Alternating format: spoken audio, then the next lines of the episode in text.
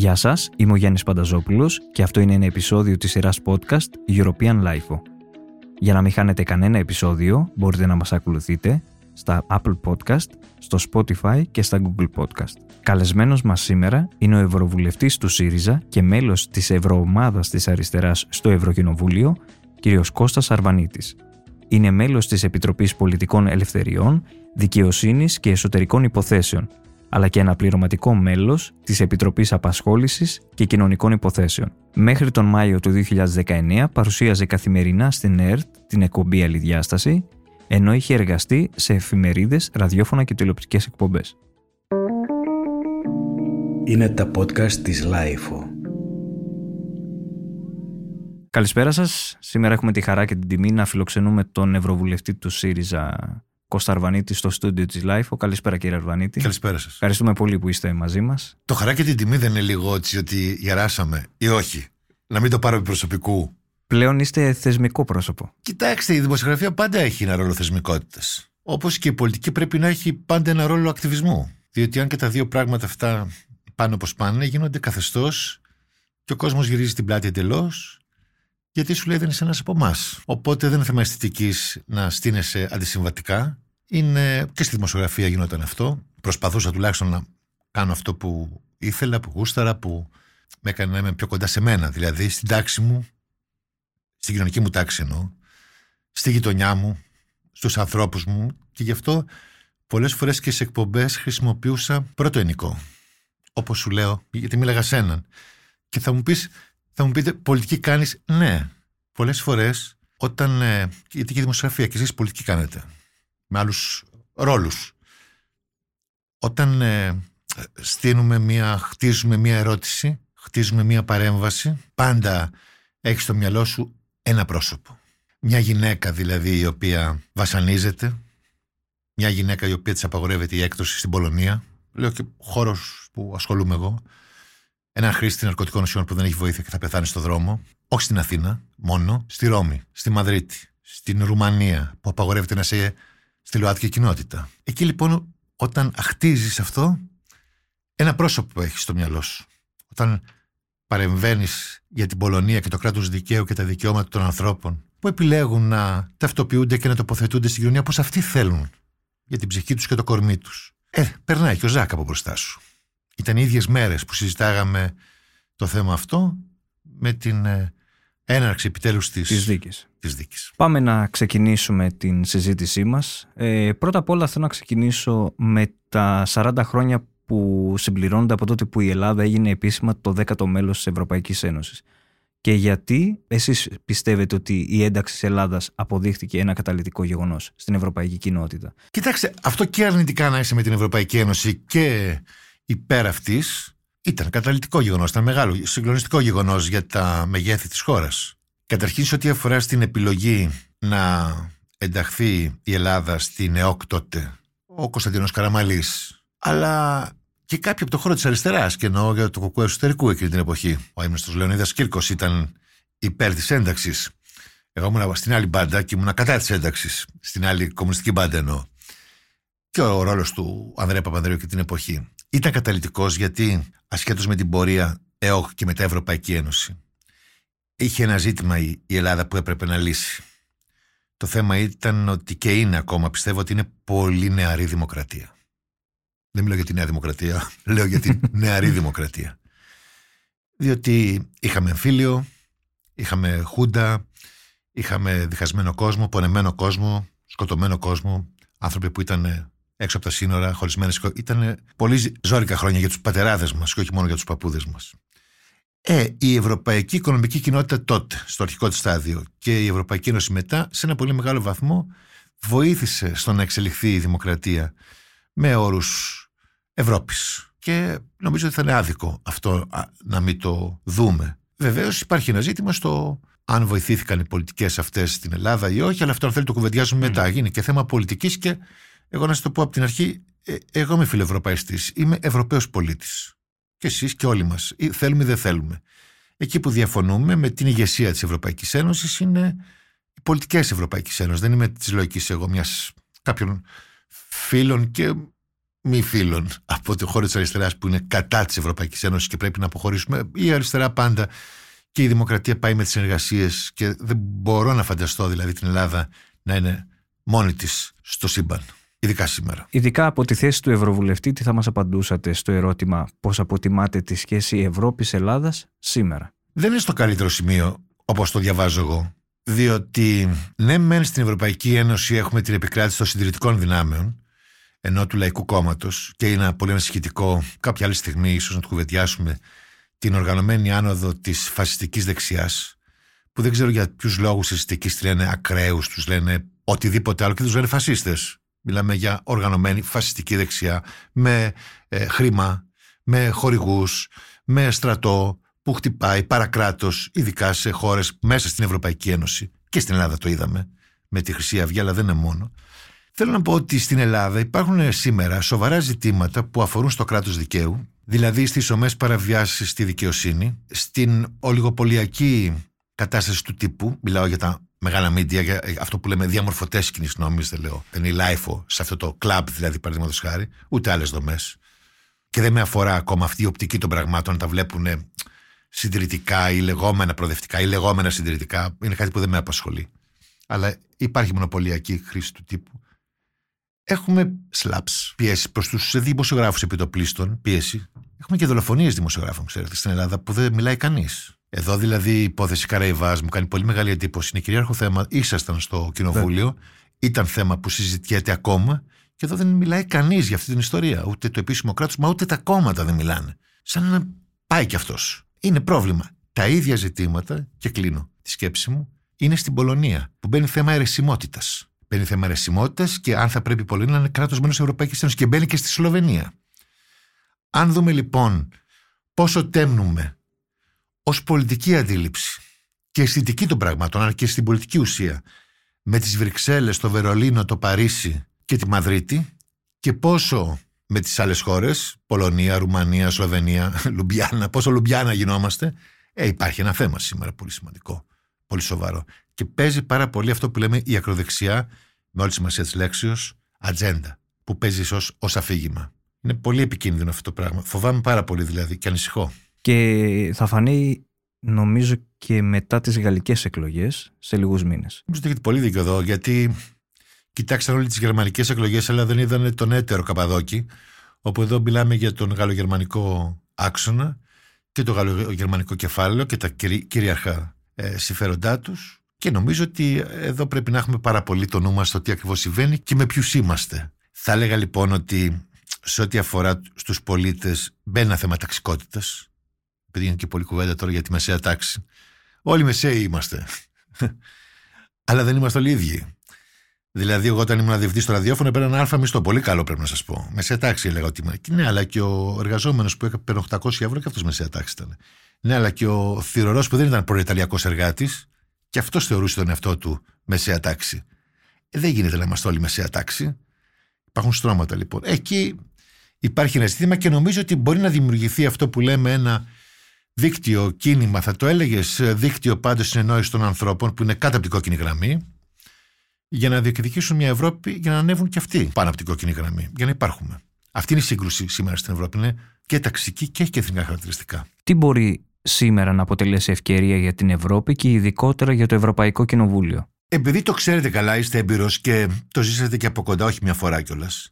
Το Ευρωπαϊκό Κοινοβούλιο από τη φύση του, που είναι νομοθετικό όργανο, δεν γράφουμε εκθέσεις ιδεών, νομοθετούμε, είναι ό,τι πιο προοδευτικό υπάρχει σήμερα στην Ευρωπαϊκή Ένωση αν δείτε τις αποφάσεις του Ευρωπαϊκού Κοινοβουλίου, λες ή διαγραμμένο σοσιαλδημοκράτη που προσχώρησε στην αριστερά είναι, ή ρεφορμιστής αριστερός ο οποίος θα έχει βρει με τους σοσιαλδημοκράτες. Σε πάρα πολλές αποφάσεις, έτσι είμαι λίγο ακραίος αυτό, αλλά για να καταλάβουν και οι ακροατές, σε πάρα πολλές αποφάσεις, το Ευρωπαϊκό Κοινοβούλιο είναι πάρα πολύ προοδευτικό σε αυτό που λέμε κοντά στον κοινωνού. Και λες, η απόφαση του Ευρωπαϊκού Κοινοβουλίου για να βάλει κυρώσεις, να θέσει κυρώσεις στην Πολωνία, μεγάλη χώρα, μεγάλη δύναμη οικονομική, με ένα βάρος και από το δεύτερο παγκόσμιο πόλεμο και να τους πει ή έτσι ή φεύγετε, ε, δεν ψηφίστηκε μόνο από την αριστερά. 40 είμαστε εμείς.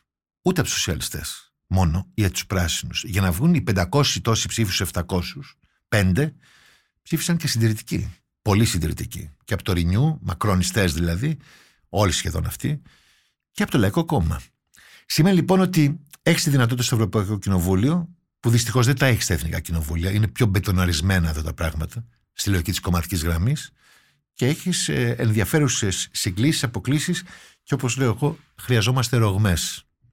Η αριστερά οφείλει να κάνει ρογμές στα άλλα στρατόπεδα για να δημιουργεί πλειοψηφίες στο προσφυγικό. Και δεν περνάει το νέο σύμφωνο μετανάστευσης που πανηγύριζε ο κύριος Μηταράκης και ο κύριος Χινά με το Ελλάδα, Ελλάδα φρούριο, Ευρώπη φρούριο, Ελλάδα φυλακή. Πάει να πει ότι δεν μπορεί να περάσει από το Ευρωπαϊκό Κοινοβούλιο. Έχει θέματα που αφορούν στο κράτος δικαίου, στα δικαιώματα και ούτω καθεξής να μην σας χαλάσω το χρόνο. Ε, θέλω να πάμε σε ένα θέμα που βρίσκεται παντού γύρω μας και θα μας απασχολήσει πολύ και αυτό είναι η τεχνητή νοημοσύνη και ξέρω ότι έχετε ασχοληθεί στο Ευρωπαϊκό Κοινοβούλιο. Κάναμε την γνωμοδότηση mm. εμείς για την ΕΜΠΛ. Πρώτα απ' όλα θέλω να σας ρωτήσω κάτι προσωπικό. Πόσο εσάς σας έχει επηρεάσει την καθημερινότητά σας η τεχνητή νοημοσύνη; Εντάξει, έχουμε και κατζετάκια τώρα. Βρήκατε τώρα, πατήσατε κάλο. Δηλαδή πάντα, πάντα την έψαχνα και μ' άρεσε και επειδή είμαι και άνθρωπος του ραδιοφώνου. Όπως καταλαβαίνετε, όλα αυτά τα ζητήματα με, μου άρεσαν. Είμαι από αυτούς που χαλάγαμε εγκληματίας παλιά ραδιόφωνα με λάμπες για να στήσουμε μικρούς πομπούς στα AM. Τώρα για την τεχνητή νοημοσύνη και όλα αυτά. Κοιτάξτε, έχει ένα ενδιαφέρον γιατί οι κουβέντες πάντα βγαίνουν ε, και οι αποφάσεις στις καλές παρέες και στην. Ε, και να μπορεί να πεις και, μια, πεις και μια κουβέντα παραπάνω. Έγινε μια κουβέντα λοιπόν, ήμασταν παρέα εγώ, Παρασκευόπουλος, ο Νίκος, ο καθηγητής, ε, η Οργανάση και ο Γιώργος Φραντζεσκάκης, σύντροφοι και φίλοι και συνεργάτες. Και κάναμε μια κουβέντα και λέγαμε, ωραία, το 1886 διεκδίκησαν οι άνθρωποι οκτάωρο επειδή ήρθε η μηχανή. Έτσι ξεκίνησε η κουβέντα. Μήπως επειδή εμείς παράγουμε τη γνώση, διεκδικήσουμε κάτι καλύτερο από τον προ-προηγούμενο αιώνα προς όφελος όλων; Έτσι ξεκίνησε η ενασχόληση Θέλω να σας πω ότι όταν διεκδικήσαμε τη, τη γνωμοδότηση εκ μέρους της Επιτροπής Employment, ήταν πολύ ε, ε, επιφυλακτική αριστερά η ομάδα μου, αν πρέπει να το αναλάβει Ευρωβουλευτής της αριστεράς, στη λογική ότι δεν έχουμε καταλήξει ακόμα σε θέση. Εγώ είμαι μιας αριστεράς η οποία, αν δεν έχει θέση, πάει να τη διαμορφώσει. Δεν αφήνει τον αντίπαλο να πάρει θέση για να έρθω εγώ αμυντικά να απαντήσω. Μέσα στη διαμόρφωση θα είμαστε κι εμείς. Και ήθελα να σας πω ότι έγινε μια πάρα πολύ καλή δουλειά. Πέρασε η γνωμοδότησή μας, μεγάλη επιτυχία, με 46 ψήφους υπέρ, τρία κατά, οι φασίστες δηλαδή. Και τρία λευκά, κάποιοι που λένε ότι δεν είναι φασίστες, αλλά είναι. Οπότε είμαστε μια χαρά. Είναι πολύ καλό κείμενο. Εγώ καλώ τους ακροατές να το βρουν μέσα από το site και να δουν, γιατί είναι όλα τα άρθρα, τι έχει σχέση με τη ζωή μας. Και θα γίνει οδηγία, ξέρετε αυτό. Αυτό έχει αξία, πολύ μεγάλη αξία. Φυσικά. Την ίδια στιγμή που η τεχνητή νοημοσύνη διευκολύνει τη ζωή μας, εγείρει και πολλά ηθικά και νομικά ερωτήματα. Υπάρχει κάτι που εσάς προσωπικά σας ανησυχεί και αν θεωρείτε ότι ζούμε το τέλος τη εργασία, με την έννοια ότι όλο και περισσότερες δουλειές θα γίνονται πλέον μέσω της τεχνητής νοημοσύνης. Κοιτάξτε, όχι, δεν με ανησυχεί. Καταρχήν, εμείς δεν είμαστε ρουδίτε, ε, είμαστε υπέρ της γνώσης. Ε, και η γνώση, το θέμα είναι πού πάει, δηλαδή και για ποιον πάει και ποιος την παράγει.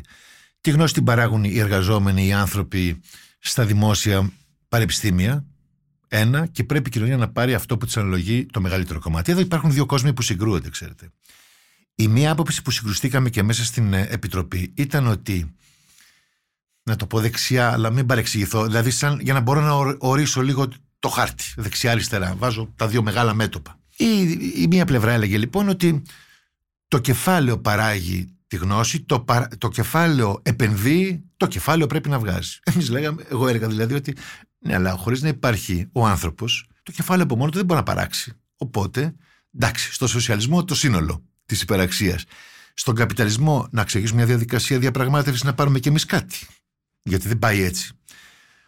Οπότε το πρώτο για να μένει που πέρασε στη γνωμοδότηση και αξίζει τον κόπο να σας πω είναι ότι πρώτον, Α, αποφασίστηκε πρόσληψη απόλυση δεν κάνει ο αλγόριθμος, κάνει ο άνθρωπος. Ό,τι σας λέω έγινε σημαίνει ότι η άλλη μπάντα διαφωνούσε. Και έγινε διαπραγμάτευση αυτό. Σκληρή. Και ιδεολογική και τεκμηρίωσης. Εδώ βοήθησε μια σειρά από επιστήμονες που δουλεύουν μαζί μας, όπως ο Ρίκος Αβεντούρας, ο Ντόνι Ομπόγρης, ο κύριος Κιουβρέκης, ο κύριος Τσιλίκας. Κόσμος. Σύντροφοί μου. Φίλοι μας δηλαδή αυτοί. Αμυστοί είναι αυτό που λέμε ακτιβιστέ αριστεράς. Δεύτερο κομμάτι. Τα δεδομένα δεν ανήκουν στην εταιρεία. Ανήκουν στον εργαζόμενο. Και πρέπει το σωματείο, που πρέπει πάντα να υπάρχει σωματείο, όταν μιλάμε για τεχνητή νοημοσύνη. Το λέει το Ευρωπαϊκό Κοινοβούλιο πια. Δεδομένο, ο Χατζηδάκης δεν το θέλει, αλλά το λέει το Ευρωπαϊκό Κοινοβούλιο, άλλη Ευρώπη. Εκπροσωπεί τους εργαζομένους για τη διαχείριση των δεδομένων. Δεν μπορεί ο κάθε ένας εργαζόμενος λογικό να πηγαίνει και λέει τα δεδομένα μου. Ωραία. Έχω εκπρόσωπο το σωματείο μου. Όταν θα φύγει λοιπόν ο Αρβανίτης από την εταιρεία, τα δεδομένα είναι δικά του. Ο αντίπαλος έλεγε ότι τα δεδομένα ανήκουν στην εταιρεία. Η εταιρεία μπορεί να είναι και ένα κράτος, ξέρετε. Ένας δημόσιος υπάλληλος. Ένα άλλο θέμα που θεωρώ έτσι, που, που είναι πάρα πολύ σημαντικό. Ότι άρχισε η κουβέντα να πάρουμε μέρος στις υπεραξίες που παράγει το ρομπότ. Αυτό ανοίγει την κουβέντα, πολύ σωστά σήμερα, να μιλάμε για μείωση του ωραρίου εργασίας στην Ευρωπαϊκή Ένωση και αύξηση των αποδοχών. Εκεί είναι το θέμα που λέω, να πάρουμε και εμείς κάτι από την υπεραξία που παράγουμε.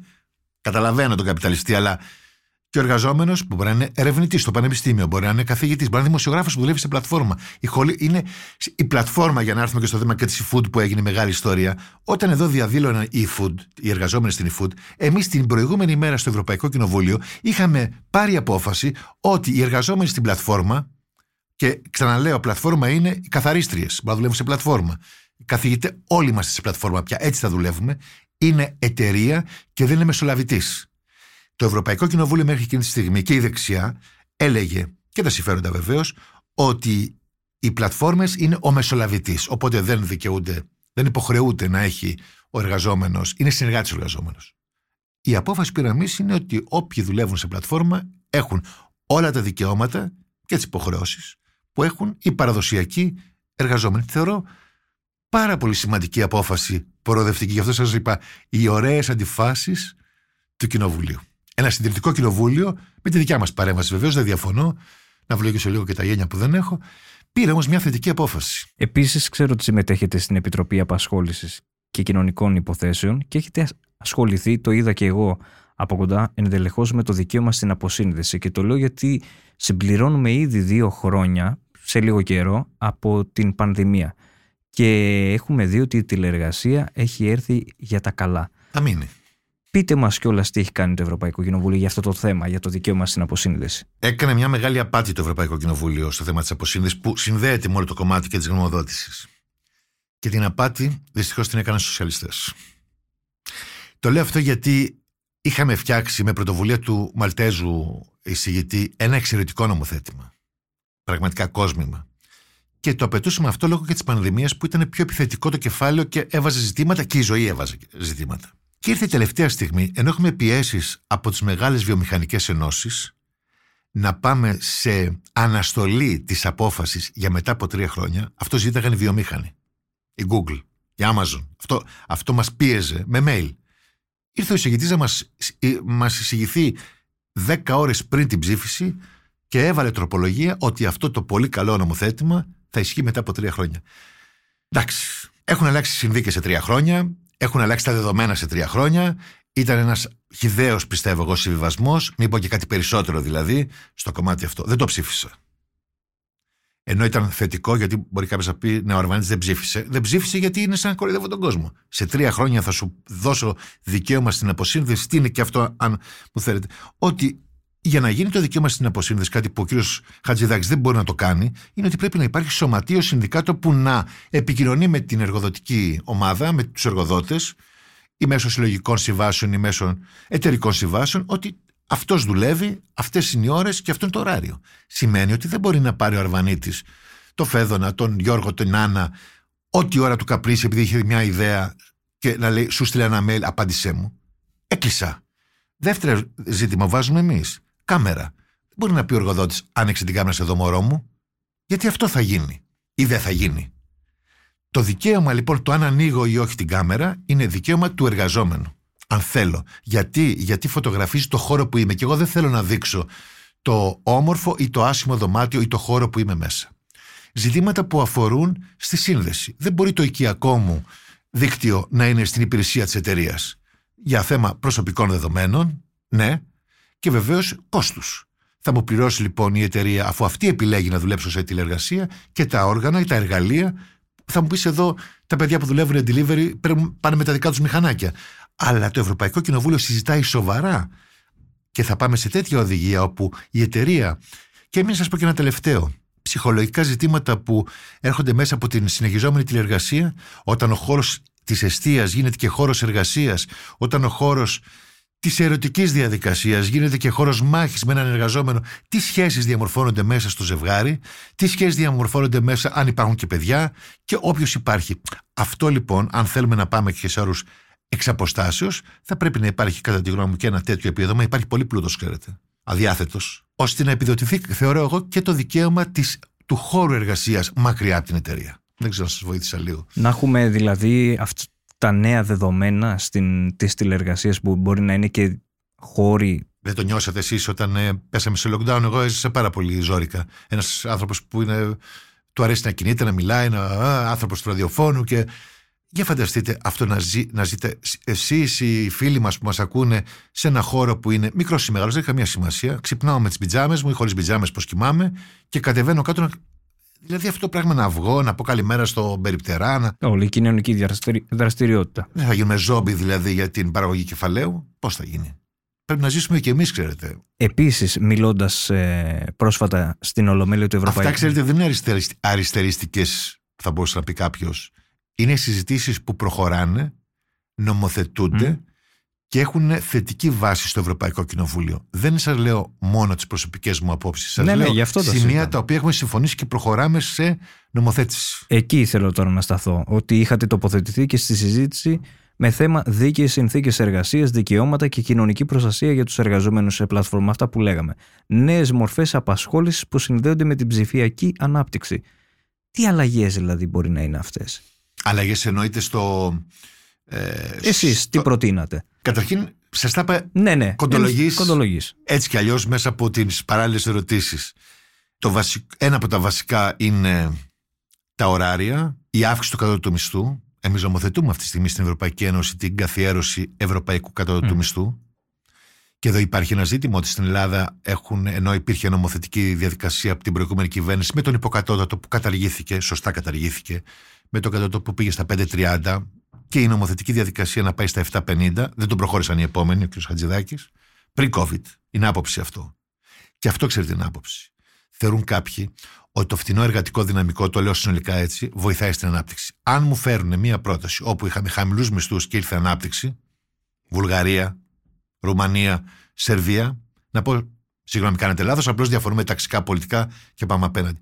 Πουθενά στον κόσμο, όταν οι μισθοί καθυλώνονται και πέφτουν, δεν υπάρχει αυτό που λέμε ανάπτυξη όπως την ορίζει ο καθένας από τη μαρξιστική για την άλλη πλευρά.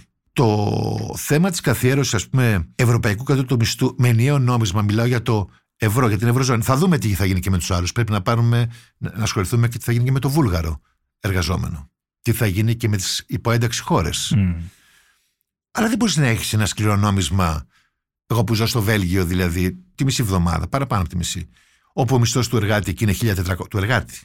1400 ευρώ και του Έλληνα 530, με το ίδιο νόμισμα, το κεφάλαιο με το ίδιο νόμισμα παίζει. Να έχω μικρές αποκλήσεις. Να έχω αποκλήσεις του 20%. Τόσο είναι η απόκληση, σας το λέω ειλικρινά. Στη, στη ζωή μου στο Βέλγιο έχω περίπου 20% αύξηση κόστους ζωής. Ελάτε λοιπόν με τα 530 ζήσε στο Βέλγιο και ζήσε με τα 1400 στην Ελλάδα. Με το 20% που σας λέω. Δεν είναι αντιφατικό αυτό. Δεν πρέπει αυτό να Κάπως γίνει να σύγκληση. Εκεί λοιπόν για να πείσουμε τους αριστερούς, γιατί είχαμε και εκεί μάχη που έδωσα εγώ και η ομάδα μου, το γραφείο δηλαδή, με τους Δανούς συντρόφους, τους Σουηδούς συντρόφους που έχουν 1800 ευρώ. Τους είπα δεν είναι το θέμα να κατέβετε εσείς. Η λέξη που βάζουμε εμείς είναι η λέξη σύγκληση. Να μας βοηθήσετε πολιτικά να σηκωθούμε κι εμείς. Διότι δεν γίνεται έτσι. Γιατί λένε για το brain drain και που φεύγει ο κόσμος. Ε, βέβαια θα φεύγει ο κόσμος όταν. Ε, γιατί να μην φεύγει ο κόσμος δηλαδή. Τι θα έλεγες σε έναν νέο άνθρωπο, μείνεις στην Ελλάδα με 5,30. Αν δεν σηκώσεις τους μισθούς να γίνει ωραία η, η θάλασσα, ωραίος ο ήλιος, ωραίο και τα γόρι μου, αλλά πρέπει και να ζω. Δεν γίνεται. Έτσι μιλάμε για ενιαίο βηματισμό στην Ευρωπαϊκή Ένωση. Εκτός από αυτό που περιγράψατε, αν σας μας λέγατε μια τολμηρή αλλαγή που θα μπορούσε να, να ψηφιστεί στο αυτή, Ευρωπαϊκό αυτή. Κοινοβούλιο. Είναι αυτή; αυτή. Αυτή είναι. Μια τολμηρή αλλαγή που θα αλλάξει ουσιαστικά τις ζωές εκατομμυρίων ανθρώπων είναι ότι δεν μπορείς εσύ όταν είχες ενίο νόμισμα και ο Τσίπρας εδώ είχε τη λάθος πολιτική να πάει κόντρα σε αυτήν την ιστορία και με οθούσες για έξοδο από την Ευρωπαϊκή Ένωση, γιατί υπήρχε μια διαφορετική οπτική των πραγμάτων. Μην άρχισουμε αυτή την κουβέντα. τι έγινε, πώς έγινε κτλ. Δεν λέω για τα γεγονότα του 2015, λέω πώς φτάσαμε στη χρεοκοπία. Ήταν συνένοχοι στην Ευρωπαϊκή, δεν ξέρανε. Ξέρανε. Μας πήγανε. Δεν μπορεί εκεί να με τιμωρείς και στην άλλη, ό,τι αφορά στην εργατική δύναμη, στο χρήμα, να λες Α, εδώ δεν με νοιάζει. Σε νοιάζει λοιπόν, όπως σε νοιάζει η βιωσιμότητα των τραπεζών και του τραπεζικού συστήματος, σε ενδιαφέρει αν είσαι Ευρωπαϊκή Ένωση και η ευτυχία και η ευημερία των ανθρώπων της Ευρωπαϊκής Ένωσης. Μπορεί να γίνει όμως αυτό. Είναι πρακτικό. Τώρα λέτε σε έναν άνθρωπο που πιστεύει θα γίνει ο σοσιαλισμός. Βεβαίως μπορεί να γίνει. τώρα τι μου λέτε τώρα, βεβαίως μπορεί να γίνει. Βεβαίως μπορεί να γίνει. Και είναι θέμα πολιτικών συγκυριών. Μα όταν το είχα πει εγώ πριν δύο μισή χρόνια να πάμε στον Ευρωπαϊκό Κατώτατο Μισθό. Εντάξει, με είχαν πιάσει και λίγο στη, στο πείραγμα. Εντάξει, θα κάνεις και το σοσιαλισμό τώρα. Γίνεται όμως. Η αριστερά δεν με ενδιαφέρουν για τις άλλες δυνάμεις. Εγώ θα σας πω για το δικό μας μαγαζί που λένε, το δικό μας πόνο. Για να υπάρχει πρέπει να είναι χρήσιμη. Για να είναι χρήσιμη εννοώ ότι πρέπει να είναι μέσα στα κινήματα και στην κοινωνία και να δίνει και προτάσεις για το τι θα κάνει αυτή όταν είναι στα πράγματα. Δεν μπορεί η αριστερά να είναι. Ηρωικό είναι. Όμορφο είναι. Ευαίσθητο είναι. Να είναι μόνο ακτιβιστής και παρατηρητής των γεγονότων, καταγγέλλοντας μια κατάσταση που και ο άλλος που δεν είναι συνειδητοποιημένος ξέρει τι του συμβαίνει. Αν είσαι χρήσιμος, πρέπει να του πεις: Καταγγέλλω, χτυπιέμαι με την αστυνομική βία και προτείνω μια τέτοια αστυνομία. Λέω παράδειγμα. Θέλω, θέλω μια τέτοια υγεία. Και να το κάνεις πράξη. Αυτό συμβαίνει και με τον κατώτατο μισθό. Τεκμηρίωση κάναμε. Και βγαίνει. Βγαίνει στα νούμερα, βγαίνει. Με την ψηφιακή ανάπτυξη των ε, δεξιοτήτων θεωρείτε ότι μειώνονται τα υψηλά ποσοστά ανεργίας ή δημιουργείται το αντίθετο αποτέλεσμα; Όχι, γιατί όταν έχουμε μείωση των ωρών εργασίας σημαίνει ότι παραβάλλω και δεύτερη βάρδια. Ή τι σημαίνει λοιπόν ότι έχω τη δυνατότητα να αυξήσω το παραγόμενο σε, με περισσότερους ανθρώπους. Το ζήτημα λοιπόν είναι, και αυτό σας είπα, το 1886, όταν οι προ-προ-προ παππούδες μας ζήτησαν το 8 ε, δεν μπορεί ο επαναστάτης του 21ου αιώνα να λέει κάτω τα χέρια από το 8 Κάποιος έχει κάνει λάθος. Ή έχει κάνει λάθος αυτό το 1886 ή κάνεις λάθος εσύ. Λάθος είμαι. Ε, τώρα τι να πεις και εσύ, ναι. Πρέπει να πείτε, ναι. Αλλά μια λογική το έχει, δεν το έχει. Κάπου υπάρχει ένα λάθος. ναι, έτσι πιστεύω. Πείτε μας ποια προσωπικότητα από το χώρο της τεχνολογίας θαυμάζετε και γιατί. Εντάξει, τώρα αυτή είναι μια πολύ ζόρικη ερώτηση. Αλλά θα σας πω κάτι. Θα έλεγα ότι για να, για να έχει αξία η, η τεχνολογία πρέπει να έχει την ιδεολογική βάση των δεδομένων που θα κουμπώσει αυτό το πράγμα; Αυτό δεν απαξιώνει γίνονται πράγματα και γίνονται φοβερές αποκαλύψει, ανακαλύψεις, ανακαλύψεις μάλλον και επιτεύγματα. Για ποιου θα δουλέψει το, το μηχάνημα; Οπότε νομίζω ότι ο πιο χρήσιμος, μάλλον ο Καστοριάδης πάλι θα έλεγα. Ή αν πάω και πιο πριν, σαν βάση software δηλαδή, θα έλεγα ότι ο μαρξισμός είναι αυτός, ο Μάρξ είναι αυτός που μου δίνει classic, όχι αυτοί που αναλύουν το Μάρξ. Μου δίνει ε, βασικές ε, απαντήσεις για να μπορώ να, να προχωρήσω τη σκέψη μου. Εγώ δεν είμαι σε μια λογική στα ελληνική σε καμία περίπτωση, αλλά πόσο μάλλον δογματικής αριστεράς. Σας είπα, είναι ένα software που από τα Pentium έχουμε πάει σε μια άλλη μορφή ε, υπολογιστών. Προχωράμε, αλλά έχουμε μια βάση δεδομένων. Για ποιους δουλεύεις και η βασική αξία είναι πώς θα κατανέμε το πλούτος. Ξέρετε, αυτό που διαχωρίζει τη δεξιά από την αριστερά με την ευρεία και με την ουσιαστική έννοια του όρου δεν είναι θέμα αισθητικής. Δηλαδή, είναι δυνατόν να πω ότι οι δεξιοί είναι κακοί άνθρωποι; Οι δεξιοί είναι αυτό που έλεγε η κυρία Παναγιοταρέ ότι ευτυχώς που ήρθε η Νέα Δημοκρατία και οι άνθρωποι δίνονται λίγο καλύτερα. Δεν είμαι αυτής της άποψης. Εκεί που διαφωνούμε και υπάρχει πολύ μεγάλη σύγκρουση είναι αυτό που λέμε ποιος εξυπηρετεί ποιον, για ποια συμφέροντα και γιατί τα κόμματα είναι τάξεις. Και πώς θα γίνει η διανομή του πλούτου. Αυτό είναι το μεγάλο το κορυφαίο με τους ενδιάμεσους, σοσιαλδημοκράτες κλπ. Που πάνε κάπου στο ενδιάμεσο λίγο να τα συμβάσουν και εκείνο το μεγάλο στίχημα σε ποια μπάντα πολλές φορές κλείνουν από εδώ ή από εκεί. Και αυτό κρίνει, ξέρετε, και έκρινε σε ένα πολύ μεγάλο βαθμό και την πορεία της σοσιαλδημοκρατίας στην Ευρώπη από το 1990 μέχρι και σήμερα. Θα δούμε τώρα τι θα γίνει με τα νέα δεδομένα. Υπάρχει μια κρίση δηλαδή εδώ. Και η μονοκρατορία της δεξιάς αντίληψης στην Ευρώπη και στη χώρα, σαν αντίληψη λέω πολιτική, τη τη. Κάνει αριστερός. Αυτό είναι μια σειρά από podcast που πρέπει να κάνουμε. τι ήταν ο, ο κύριος Σιμίτης. Και ναι. ο μαρξισμός το 2021 θα, θα μπορούσαμε να πούμε. Και ο χριστιανισμός το 2021, γιατί είναι βασικές ιδεολογικές και θεωρητικές βάσεις ανθρωπότητας όπου προχωρούν, ε, εξελίσσονται και είναι, είναι αυτό που λέμε μέρος του DNA μας που υπάρχουν από εδώ και από Σμιθ για τους άλλους. Βέβαια, είναι πολύ ανόητο πραγματικά να λες άχρηστα όλα αυτά, οι βιβλιοθήκες δηλαδή, και εμείς είμαστε trendy τώρα και θα το δούμε διαφορετικά. Ε, δεν γίνεται. Εκτός αν έχεις λύσει όλα τα ζητήματα. αν είσαι γιος ε, ε, ή κόρη γόνου ε, πλουσίου, οπότε OK, okay, έχεις το περιθώριο αυτό. Είστε πρώτη φορά εκλεγμένος στην Ευρωβουλή. Πώς είναι η εμπειρία και αν μάθατε κάτι που δεν γνωρίζατε; Και αν αλλάξατε γνώμη σε σχέση με αυτά που πρεσβεύατε στο παρελθόν; Όχι. Ναι, δηλαδή έχετε και αντιφατικό σε αυτό που λέμε ότι εξελισσόμαστε και. Γιατί, ναι, αλλάζεις πράγματα, βλέπεις πράγματα κάπως διαφορετικά. Κοιτάξτε, καταρχήν είμαι, πολύ, είμαι, νιώθω ευγνωμοσύνη για αυτό που μου προσέφερε ο κόσμος να εκπροσωπήσω τη χώρα μου και, και το χώρο της αριστεράς ε, στο Ευρωπαϊκό Κοινοβούλιο. Εμείς είμαστε δημοσιογράφοι. Έκανα αυτή τη δουλειά νομίζω έντιμα. Δεν λέω καλά ή κακά, αυτό το κρίνουν άλλοι. Αλλά έντιμα, τουλάχιστον στη συνείδησή μου. Είναι άλλο πράγμα να μεταδίδεις την είδηση και άλλο πράγμα να διαμορφώνεις και να γράφεις την είδηση. Αυτό που κουβεντιάσαμε πριν δηλαδή για την γνωμοδότηση, για την τεχνητή νοημοσύνη, εσείς τη σχολιάζετε. Ναι, εγώ όμως ήμουν από αυτούς που την έγραψε. Ή μαζί με τους συνεργάτες μου, το μου τώρα, πετάξτε ναι, το, ναι. είναι σχήμα λόγου. Έχει ενδιαφέρον αυτό. Να είσαι μέσα στο κομμάτι της διαμόρφωσης πολιτικής και να χτίζεις. Εγώ προσπαθώ το σύνολο αυτόν που έχω στο μυαλό μου. Α, στο προσφυγικό, σας λέω ένα παράδειγμα που δίνουμε μεγάλη μάχη και είμαι στην Αρμόδια Επιτροπή ή στο κράτος δικαίου, ή στο θέμα των, των ναρκωτικών που συμμετέχω. 30 χρόνια στο ΚΕΘΕΑ. Για μένα έχει μια αξία λοιπόν για τους φίλους που έχασα, για τις φίλες που πέθαναν, για τις οικογένειες που έκλαψαν, για μένα που έχω ζοριστεί. Να είμαι σε ένα άλλο χώρο και να δίνω. Μην χρησιμοποιήσω τη θέση μάχη, τώρα είναι πολύ βάλει. Τέλος πάντων, να δίνω αυτό που μπορώ να δίνω με αυτή τη γνώση που έχω στον ακτιβισμό αυτό, στη, ε, αξίζει. Μαθαίνεις πράγματα. Μαθαίνεις και τον τρόπο που πρέπει να μιλάς. Έχω γίνει νομίζω, εντάξει με έχει βοηθήσει και το κεφέα λίγο να ακούω περισσότερο από το κοκόρι που ήμουν πιο πιτσιρικάς και του απόλυτου παντογνώστη που ήξερα και τον τρόπο και τον δρόμο που πρέπει να πάει η επανάσταση απλώς. Οι άλλοι δεν καταλάβαιναν. Που ήμασταν, ξέρω εγώ, άκαπνοι εμείς και ερχόντουσαν να τα μακρονίσια και τους κάναμε και παρατήρηση ότι δεν την κάνανε καλά την, τη δουλειά.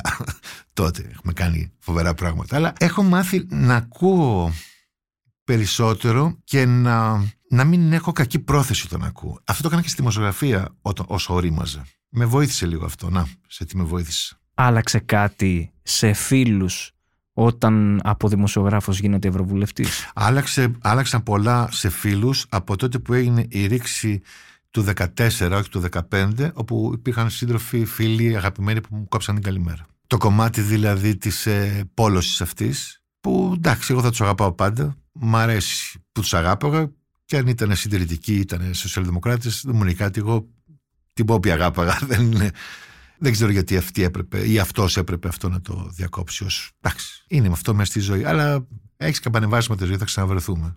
Χάνουμε ανθρώπους και φίλους. Πεθαίνει κόσμος. Από τον COVID, από τον καρκίνο. Είναι δυνατόν να κάνουμε τέτοια πράγματα. Μετά την πανδημία, όταν βγούμε. Αργήσει αυτό. Αυτό βλέπω. Ε, Τα έλεγα εγώ αυτά. Ποιες είναι οι προκλήσεις τώρα για την Ευρώπη μετά την πανδημία ή τώρα που διανύουμε πάλι ένα ε, σφοδρό κύμα; Ε, να δημιουργήσει η Ευρώπη μια άλλη κρίση θα μπορούσε να είναι γιατί θέλουν. Κοιτάξτε, η πανδημία δεν ήρθε μόνη της. Ξαφνικά άνοιξε μια πόρτα και ήρθε μια πανδημία. Είναι μια σειρά από γεγονότα που συμβαίνουν και χτυπιέται ο πλανήτης. Το ξέρουμε αυτό πάρα πολύ. Και αν ακούσεις δύο λόγους, ειδικά γιατί δημιουργήθηκε αυτό, εντάξει, βολεύει να λέμε αυτό που λέει ο Τραμπ κάποιους. Οι Κινέζοι το έκαναν και όμως έχουμε το SARS, έχουμε δεκάδες πανδημικά επεισόδια κτλ. Το τι θα γίνει μετά από αυτή την πανδημία, καταρχήν θα έρθουν άλλες πανδημίες. Αν δεν αλλάξουμε πράγματα εντελώς, αν δεν πάμε σε μια... Να μην γίνει αυτό που ο κ. Μιζετάκης στη Γλασκόβη, δηλαδή κανείς δεν καταλάβει και τι είπε, αλλά να μην ε, γίνει και αυτό που λένε οι μεγάλες δυνάμεις που ουσιαστικά καταγγέλνουν τους άλλους αλλά και τον εαυτό τους για την αλλαγή των δεδομένων. Ένα βασικό ζήτημα που βλέπω είναι η πολύ βίαιη φτωχοποίηση. Με όρους δηλαδή, αυτό θα χρησιμοποιήσω και μια λέξη, τόσο βίαιος που μπορεί να καταλήξουμε και να φτάσουμε σε ένα σημείο να έχουμε ένα πολύ μεγάλο αριθμό λούμπεν προλεταριάτου. Το λούμπεν προλεταριάτου, το οποίο θα είναι έξω από την ψηφιακή τεχνολογία και έξω από την τεχνητή νοημοσύνη, ε, θα είναι πολύ εύκολο να το ελέγξεις και πολύ εύκολο να το δεις. Διότι δεν θα συνεκαλίζεται, δεν θα οργανώνεται, θα είναι αυτό που λέμε οι φαβέλε νέα εποχής. Γι' αυτό λοιπόν και μέσα από τις δουλειές που κάναμε εκεί, βασικό ζήτημα βάζαμε εμείς ήταν η γνώση για την τεχνητή νοημοσύνη, η προσβασιμότητα στη τεχνητή νοημοσύνη, η εκπαίδευση όλων των ανθρώπων, όχι κάτω από τα 50, και στα 50 και στα 60 και στα 70, αφού είναι μια νέα πραγματικότητα μέσα από ένα app, μπορείς να παραγγείλεις. Όταν παραγγείλεις όμως να ξέρεις ότι ένας άνθρωπος delivery όταν βρέχει θα βραχεί. Ή να ξέρεις ότι έχει και δικαιώματα ή να ξέρεις ότι τα δεδομένα σου καταγράφονται. Ποιος τα έχει, ποιος τα διαχειρίζεται. Και ακούω όλους αυτούς, πραγματικά δηλαδή τρελαίνομαι, που λέει δεν κάνω το εμβόλιο γιατί θα πάρουν τα δεδομένα μου και θα έρθω 666 κτλ. Και, και το λέει στο Facebook. Και λέω, δεν λέω. Γιατί θα χαρακτηριστώ. Πώς είναι δυνατόν να λέμε τέτοια πράγματα σήμερα. Για να κλείσουμε, τι είναι αυτό που αγαπάτε στην Ευρώπη και τι σας ενοχλεί; Δεν με ενοχλεί μόνο, με θυμώνει ο φασισμός. Ο οποίος υπάρχει, έχει γερή ιδεολογική βάση, ε, επαναλαμβάνω, έχει πολύ χρήμα, χορηγούς, έχει ιδεολογική βάση δεδομένων, εργαλειοποιεί τα πάντα από το εμβόλιο που σας είπα πριν μέχρι το προσφυγικό, το μεταναστευτικό και είναι και βεβαίως και αντιφατικό. Βλέπεις, ξέρω εγώ, μετανάστες τρίτης γενιάς να είναι ρατσιστές με τους μετανάστες δεύτερης γενιάς και πρώτης. Δηλαδή, τα ξέρετε κι εσείς αυτά. Γίνεται η ιδεολογική βάση δεδομένου και αυτό χαλάει ουσιαστικά την, ε, το χαρακτήρα αυτό που λέμε Ευρώπη, Ευρώπη της δημοκρατίας, της αλληλεγγύης, των ανθρώπων, τον, ε, του έρωτα θα λέγα ακόμα και των συναισθημάτων. Αυτό είναι ένα πράγμα σαν, σαν ένας καρκίνος που δεν θα βρεθεί ποτέ φάρμακο. το φάρμακο λοιπόν γι' αυτό είναι η δημοκρατία. Ανοιχτή Ευρώπη. Ανοιχτή στα δικαιώματα, ανοιχτή στη διαφορετικότητα, ανοιχτή στις ε, σκέψεις. Αυτό είναι που μου αρέσει στην Ευρώπη, και για να, να μου αρέσει οι Βρυξέλλες. Θα μου πείτε, είναι τρελός αυτός για δέσιμο εκτός από τα λαχανάκια. Λοιπόν, οι Βρυξέλλες είναι, είναι σαν τη χώρα μου. Γιατί η χώρα μου είναι η πιο όμορφη χώρα της Ευρώπης και του κόσμου, όχι γιατί είναι η Ελλάδα και χίλιο, γιατί είναι πολυπολιτισμική χώρα. Γιατί έχει πολλές μυρωδιές. Υπάρχουν άνθρωποι που πιστεύουν στο Μωάμεθ, είναι στην Κομωτινή. Υπάρχουν άνθρωποι που είναι άθεοι, είναι άνθρωποι που είναι Ορθόδοξοι Χριστιανοί, Καθολικοί, είναι Εβραίοι. Αυτή είναι η Ελλάδα που εμείς αγαπάμε και αυτή είναι η Ευρώπη που εμείς, εγώ τουλάχιστον, υπερασπίζουμε στην, στην ε, Ευρωπαϊκή Ένωση. Είναι εδώ που μπορεί, που δεν επιτρέπουμε ένας άνθρωπος να δολοφονείται επειδή είναι γκέι γιατί ή να χλεβάζεται ή να απολύεται ή δεν είναι δυνατόν σε μια τέτοια δημοκρατία να μην είμαστε όλοι ε, έτοιμοι να αντιδράσουμε στο ατόπιμα που μπορεί να είναι από ανοησία ή μπορεί να είναι και συνείδηση επειδή εγώ που είμαι χοντρός φορές αναργία και δεν μου πάει και γίνεται αυτό που λέμε το bullying της άποψης και της μονοκαλλιέργειας μιας γενικής αισθητικής ενός lifestyle που πρέπει να υπάρχει. Να κάνουμε το lifestyle της ανθρωπιάς λοιπόν, αυτό εγώ πιστεύω. Να κάνουμε μόδα πια μπορούμε, ειδικά για, τις, για τους νέους ανθρώπους και τις νέες, είναι καλύτεροι νέοι από εμάς και εμείς καλύτεροι από τους μπαμπάδες μας και τις μαμάδες μας τουλάχιστον, προχωράει η κοινωνία, ε, να τους πούμε ότι όλα δεν είναι, ρε παιδί μου, αληθή, όλα δεν είναι τίποτα. Υπάρχουν αξίες, υπάρχουν άνθρωποι, κάπου στον κόσμο υπάρχουν άνθρωποι που δίνουν ακόμα τη ζωή τους για την ελευθερία, για τη δημοκρατία, ή αυτό είναι στη Ρωσία, ή αυτό είναι στη Συρία, ή είναι ακόμα και στην Τουρκία, που υπάρχουν άνθρωποι ακόμα στα κρατητήρια και στις φυλακές. Να, αυτό μπορούμε να κάνουμε. Μπορούμε. Βρυξέλλες ή Στρασβούργο; Ε, Βρυξέλλες, αυτό είναι απάτη. Το άλλο. Απάτη. Είναι δυνατόν να φεύγουν 5.000 άνθρωποι, να φεύγουν εκατομμύρια ευρώ, ένα μνημόνιο δηλαδή, για να κάνουν business οι Γάλλοι. Είναι δυνατόν. Α πάμε Στρασβούργο μόνιμα. Αν εννοείται αυτό, εννοείται. Ε, αυτό δεν εννοούσατε. Mm. Γιατί σαν Βρυξέλλες, σας είπα, μου αρέσει η Βρυξέλλες γιατί είναι πολυπολιτισμική ε, πόλη. Το έχετε δει είναι μαύροι, άσπροι, κίτρινοι, χριστιανοί, αλόθρες, άθεοι και ούτω καθεξής. Κομμουνιστές, αναρχικοί, συντηρητικοί, όλοι είναι. Και αυτό είναι η ομορφιά της πόλης και με άπλα, με αυτό που λέμε πόλη που περπατιέται. Είναι δικιά μας εδώ η πόλη δεν περπατιέται. Αν είσαι ανάπηρο, είσαι πραγματικά σε πάρα πολύ δύσκολη θέση. Πάρα πολύ δύσκολη θέση. Εδώ, σε εσάς, στο δρομάκι σας δηλαδή. Δεν υπάρχει ούτε μια ράμπα να περπατήσεις. Καταρχήν, πού να ανέβει το, που να το, το αμαξίδιο γιατί και θέματα αναπηρίας έχω στην Ευρωπαϊκή Ένωση. Mm. Δεν λέω για τους για τους αόρατους, δεν είναι μόνο οι πρόσφυγες, οι μετανάστες και οι φτωχοί στην Ελλάδα αόρατοι. Όλα τα ανάπηρα άτομα είναι αόρατα στην, στην Ελλάδα. Εντελώς. Και στο σχολείο και στη δουλειά και ούτω καθεξής. Και νομοθετούμε και κίνητρα και να σας πω ένα τελευταίο, ίσως να προλάβω. Είπα στη LIBE, στην, στην αρμόδια επιτροπή. Πολύ ωραία. Είπαμε για την Πολωνία, καταπατά το κράτος δικαίου, να πάρουμε μέτρα. Συμφωνώ, ήμουν από τους εισηγητές της αριστεράς και ένα κράτος μέλος το οποίο έχει σε αποκλεισμό το 35% του πληθυσμού του λόγω αναπηρίας, ειδικά μετά τα 60 και μαζί, αν βάλεις και τα ατυχήματα κτλ., μεγαλώνει. Πώς είναι δυνατόν να είναι μέλος Ευρωπαϊκής Ένωσης, αυτής της Ευρωπαϊκής Ένωσης που λέτε εσείς, που πιστεύω κι εγώ, της ελευθερίας, δημοκρατίας, της, της ισοτιμίας, και μια χώρα που θέλει να μπει στην Ευρωπαϊκή Ένωση όταν δεν έχει λύσει τέτοια ζητήματα. Σας ενδιαφέρει μόνο το τραπεζικό, της ισοτιμίας στη δημοκρατία για, όλους, για όλα τα ανάπηρα άτομα και για όλους τους ανθρώπους, δεν πρέπει να γίνεται μέλος. Και προτείνω και θα οργανώσουμε με τον Παρασκευόπουλο μια δουλειά σε αυτό, ότι να μπει ένα πλαίσιο όπως μας κάναμε το μνημόνιο που είπαν μέχρι τότε δεν να μπει ένα τέτοιο μνημόνιο λοιπόν στα κράτη-μέλη όπου αν δεν σε τρία χρόνια, σε πέντε θα καταλήξουμε στη διαπραγμάτευση δεν έχεις αλλάξει πλήρως τον τρόπο όπου ο πολίτης, το ανάπηρο άτομο μπορεί να έχει προσέγγιση στη δημοκρατία και να συμμετέχει στην εργασία και στα κοινά θα πρέπει να μπαίνει θέμα αιρεσιμότητας.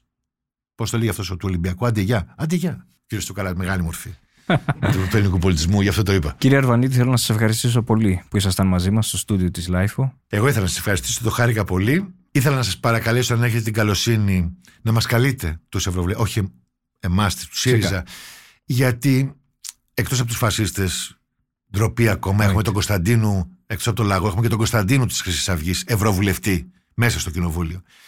Επιτοπλίστων οι, οι Ευρωβουλευτές, στο σύνολο, θα έλεγα, έχουν κάτι χρήσιμο να δώσουν στην κοινωνία που δυστυχώς, και το λέω και ως δημοσιογράφος, δεν τους δίνεται αυτή η δυνατότητα. Σήμερα συζητάμε τη νέα ΚΑΠ, τη νέα αγροτική κοινωνία.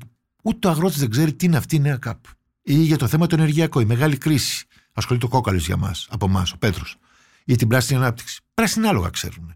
Αυτά λοιπόν τα χρήσιμα, ο κύριος Μεϊμαράκης, η, η κυρία Σπυράκη ή ο κύριος Ανδρουλάκης, που κατεβαίνει και υποψήφιος, έχουν πράγματα, πιστεύω, όπω εσείς κρίνετε, κάποια στιγμή Βέβαια. να τα πούμε στο κοινό, Εμεί- γιατί με τους άλλους δεν γίνεται να βρούμε χαΐρι.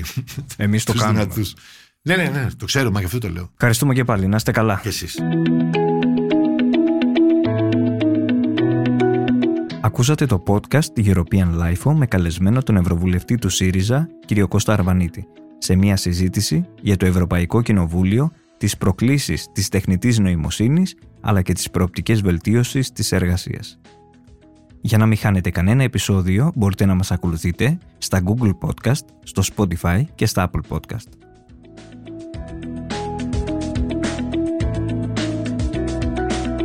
Ηχοληψία, επεξεργασία και επιμέλεια, φέδωνας χτενάς και μερόπικοκίνη. Ήταν μια παραγωγή της Lifeo. Είναι τα podcast της Lifeo.